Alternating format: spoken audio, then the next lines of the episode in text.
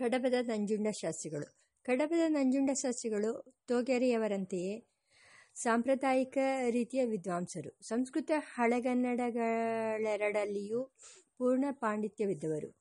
ತೋಗೆರೆಯವರಿಗೆ ಶಾಸನ ಸಾಹಿತ್ಯದ ಪರಿಚಯ ಹೆಚ್ಚಾಗಿತ್ತೆಂದರೆ ಕಡಬದವರಿಗೆ ಸಂಗೀತ ಪರಿಜ್ಞಾನ ವಿಶೇಷವಾಗಿತ್ತು. ಅವರು ಷಟ್ಪದಿ ಮೊದಲಾದ ಕನ್ನಡ ಛಂದಸ್ಸುಗಳು ಹೇಗೆ ತಾಳಬದ್ಧವಾಗಿವೆ ಎಂಬುದನ್ನು ಕುರಿತು ಒಂದು ಬೋಧಪೂರ್ಣವಾದ ಪ್ರಬಂಧವನ್ನು ಬರೆದಿದ್ದಾರೆ. ಅದು ಸಾಹಿತ್ಯ ಪರಿಷತ್ ಪತ್ರಿಕೆಯಲ್ಲಿ ಅಚ್ಚಾಗಿದೆ. ಕಡವದ ಶಾಸ್ತ್ರಿಗಳು ದೊಡ್ಡ ಸಂಸಾರವನ್ನು ನಿರ್ವಹಿಸಬೇಕಾಗಿತ್ತು. ಅದಕ್ಕಾಗಿ ಅವರು ಅಹೋರಾತ್ರವೂ ದುಡಿಯುತ್ತಿದ್ದರು. ಪೇಟೆಯ ಪುಸ್ತಕದಂಗಡಿಗಳಿಗೆ ಕತೆ ಕಾದಂಬರಿಗಳನ್ನು ಬರೆದುಕೊಡುವುದು, ಗ್ರಂಥಗಳಿಗೆ ಟೀಕು ಬರೆಯುವುದು ಅಚ್ಚಿನ ಕರಡು ಪ್ರತಿಗಳನ್ನು ತಿದ್ದಿಕೊಡುವುದು. ಇಂಥ ಚಿಲ್ಲರೆ ಕೂಲಿಯಿಂದ ಒಂದೆರಡು ಕಾಸು ಗಿಟ್ಟಿಸಬೇಕಾಗಿತ್ತು. ಈ ಪ್ರಯಾಸದಲ್ಲಿ ಅವರಿಗೆ ಶುದ್ಧ ಸಾರಸ್ವತ ವೃತ್ತಿಯನ್ನು ಕೈಗೊಳ್ಳಲು ಅವಕಾಶವಿಲ್ಲದೆ ಹೋಯಿತು. ಆದರೆ ಈ ಹಂಬಲವನ್ನು ಅವರು ಬಿಟ್ಟಿರಲಿಲ್ಲ.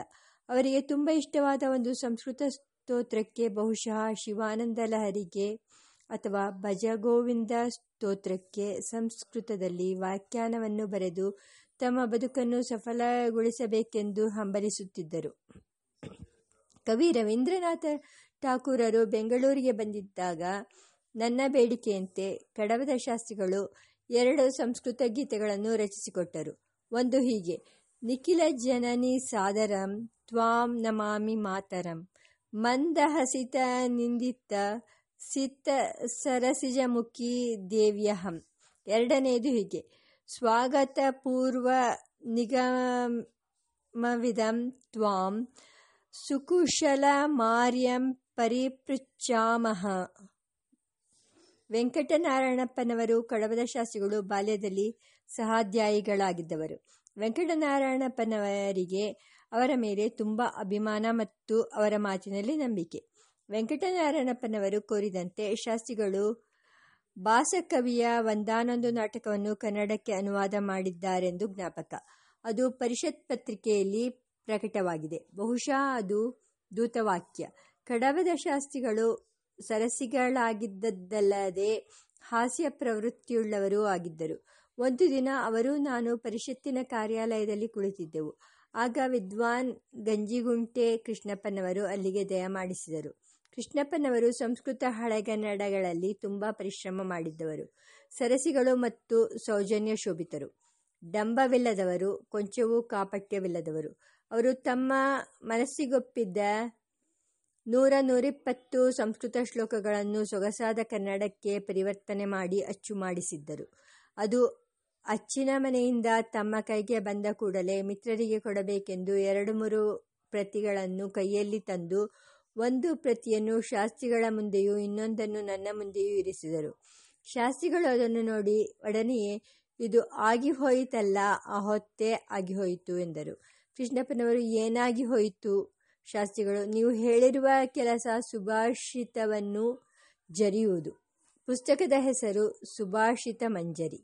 ಇದನ್ನು ಶಾಸ್ತ್ರಿಗಳು ಸುಭಾಷಿತಂ ಜರಿ ಎಂದು ಓದಿದರು. ಕೃಷ್ಣಪ್ಪನವರು, ನಾನು ತುಂಬ ನಕ್ಕೆವು ಶಾಸ್ತ್ರಿಗಳ ಹಾಸ್ಯಪೂರ್ತಿ ಅಂತದ್ದು ಕಡವದ ಶಾಸ್ತ್ರಿಗಳಿಗೆ ಹತ್ತಾರು ಹಳಗನ್ನಡ ಕಾವ್ಯಗಳಲ್ಲದೆ ಹತ್ತಾರು ಸಂಸ್ಕೃತ ಕಾವ್ಯಗಳು ಕಂಠಸ್ಥವಾಗಿದ್ದವು.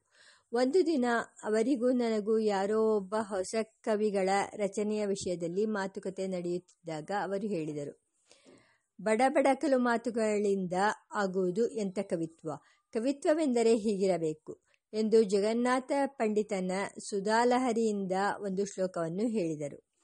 ಯಾ ಸೂತೆ ಸರ್ವಭೂಷೆ ಭೂತೇಶ್ವ ನುದಿಮುದಿತೆ ಚೇತನಾಯ ವಿಲಾಸಾನ್ ಯಾಂತಿ ಸಾಯಂ ನಿಕಾಯಂ ಜಲನಿಧಿ ಜಠರಂ ಸಂಜರಿ ಹರ್ತಿ ಸದ್ಯ ಅತ್ಯರ್ಥಂ ವರ್ಧಯಂತಿ ಮಣಿಗಣ ಸುಷುಮಾ ಸಂಪದಂ ರತ್ನ ಸಾನೋ ಬಾನೋ ಪ್ರಭಾನೋ ನಯನ ಸರಣಿತೋ ದೂರತೋ ಜಾತು ಯಾತು. ಕಡಬರ ಶಾಸ್ತ್ರಿಗಳ ಎರಡನೆಯ ಮಗ ಕೃಷ್ಣ ಎಂಬಾತ.